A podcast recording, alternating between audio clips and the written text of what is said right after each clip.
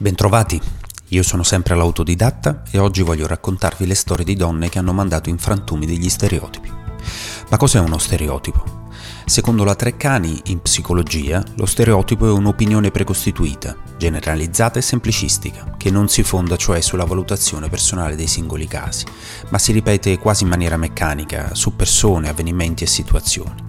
È un corrispettivo del francese cliché, Prendiamo ad esempio lo standard fisico ideale, quello creato dai modelli, che appartiene solo al 5% della popolazione, ma riesce a far sentire il restante 95% inferiore e inadeguato. Spesso sentiamo che i giovani hanno bisogno di nuovi modelli da seguire, di accettarsi per come sono.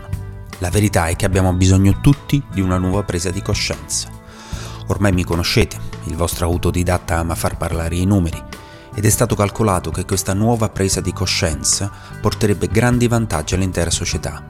Addirittura il PIL salirebbe del 12%, la violenza diminuirebbe in maniera esponenziale e le relazioni sentimentali sarebbero più stabili. Perché l'idea che da tempo ci siamo fatti una persona ci tappa occhi e orecchie, lo diceva Proust. Ad esempio, se vi dico di immaginarvi un macellaio, pensereste ad una giovane e delicata ragazza? Quasi sicuramente no. Ebbene, sbagliereste. Questa che vi racconto è una storia di ordinaria ostinazione, di tenacia, di quella che solo una donna può mettere in campo. Quando poi le donne sono sei, allora l'impresa, nel senso più ampio del termine, si compie. Siamo a Passo Sant'Angelo, in provincia di Macerata, nelle Marche. Katia, Jenny, Gloria, Ramona, Valentina e Arianna decidono di unire le esperienze di famiglia da una parte l'allevamento di maiali e dall'altra la trasformazione della carne di suino in salumi, su tutto il ciauscolo, che da queste parti è una sorta di religione.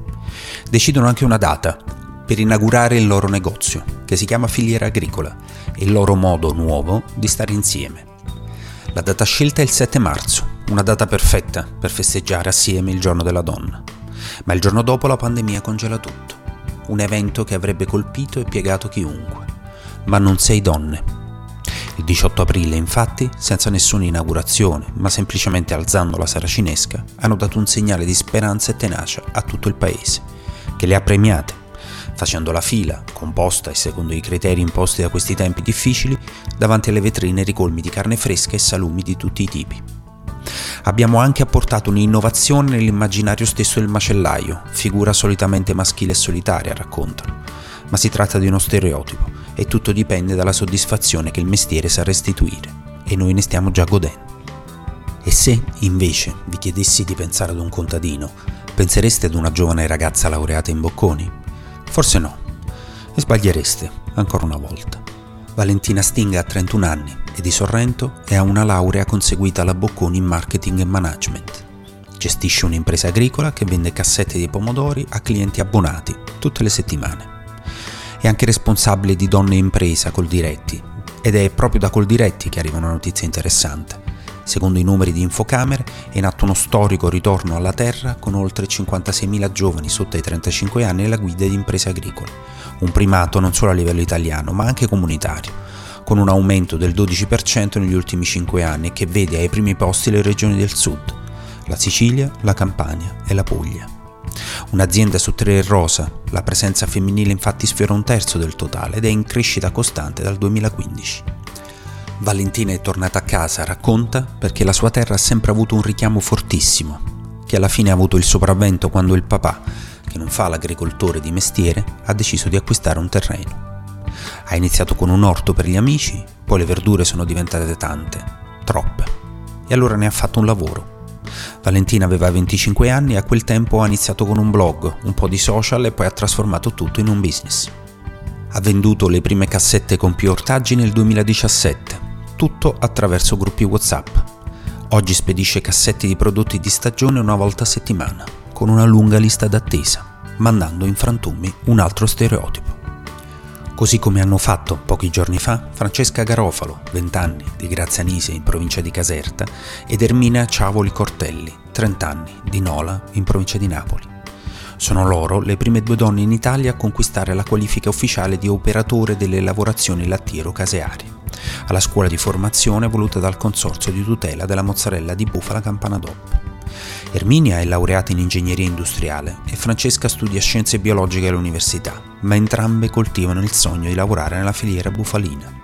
Hanno brillantemente superato l'esame teorico e pratico a conclusione di un percorso di studi, reso più complicato dall'emergenza coronavirus. La scuola di formazione, unica in Italia gestita da un consorzio di tutela, ha formato casari dall'Australia passando agli States al Regno Unito e fino in Bolivia. 500 ore di formazione con una prospettiva che lascia ben sperare. 9 su 10 trovano lavoro in azienda o avviano un'attività in proprio. A proposito di formazione, sono state aperte in Africa e in Asia delle scuole di leadership riservate alle donne, si tratta di un progetto di Fairtrade, l'organizzazione internazionale che lavora ogni giorno per migliorare le condizioni dei produttori agricoli dei paesi in via di sviluppo. La convinzione da cui parte il progetto è che è necessario un cambiamento a partire dalle persone per far fare un salto culturale e trasformare le donne in leader. Le donne, se hanno l'opportunità di avere una voce più forte nelle loro famiglie, nelle loro cooperative e nella loro comunità, sono nella migliore posizione per assumere i ruoli di leadership e contribuire all'economia e al bene sociale, oltre che a realizzare il proprio valore. Attraverso dei corsi di formazione con appuntamenti a cadenza mensile, le corsiste acquisiscono, oltre alle competenze di leadership, anche nozioni su come realizzare un bilancio, come gestire la contabilità, eh, come rispettare le norme di sicurezza e tutti gli investimenti in nuove opportunità. Perché la conoscenza e la consapevolezza sono le armi principali per mandare in frantumi gli stereotipi. Una volta Tawako Karman, attivista yemenita e Nobel per la pace nel 2011, disse Le donne devono smettere di sentirsi parte del problema e diventare parte della soluzione. Le donne non devono più essere viste come oggetto di affermazione e di promozione dei loro diritti, ma devono acquisire consapevolezza della loro forza e capacità nella società per poter rimuovere stereotipi, repressione e ostacoli che si pongono all'affermazione della loro parità. Anche oggi siamo arrivati alla fine. Prima di lasciarvi però vorrei farvi riflettere su di una cosa e uso le parole del filosofo Umberto Galimberti. Noi misuriamo la felicità non sulla realizzazione di noi stessi, ma sulla realizzazione dei nostri desideri, che formuliamo senza la minima attenzione alle nostre capacità e possibilità di realizzazione. Non accettiamo il nostro corpo, il nostro stato di salute, la nostra età, la nostra occupazione, la qualità dei nostri amori, perché ci regoliamo sugli altri, quando non sugli stereotipi che la pubblicità ci offre ogni giorno. L'autodidatta vi saluta e vi dà appuntamento, se volete, a martedì prossimo.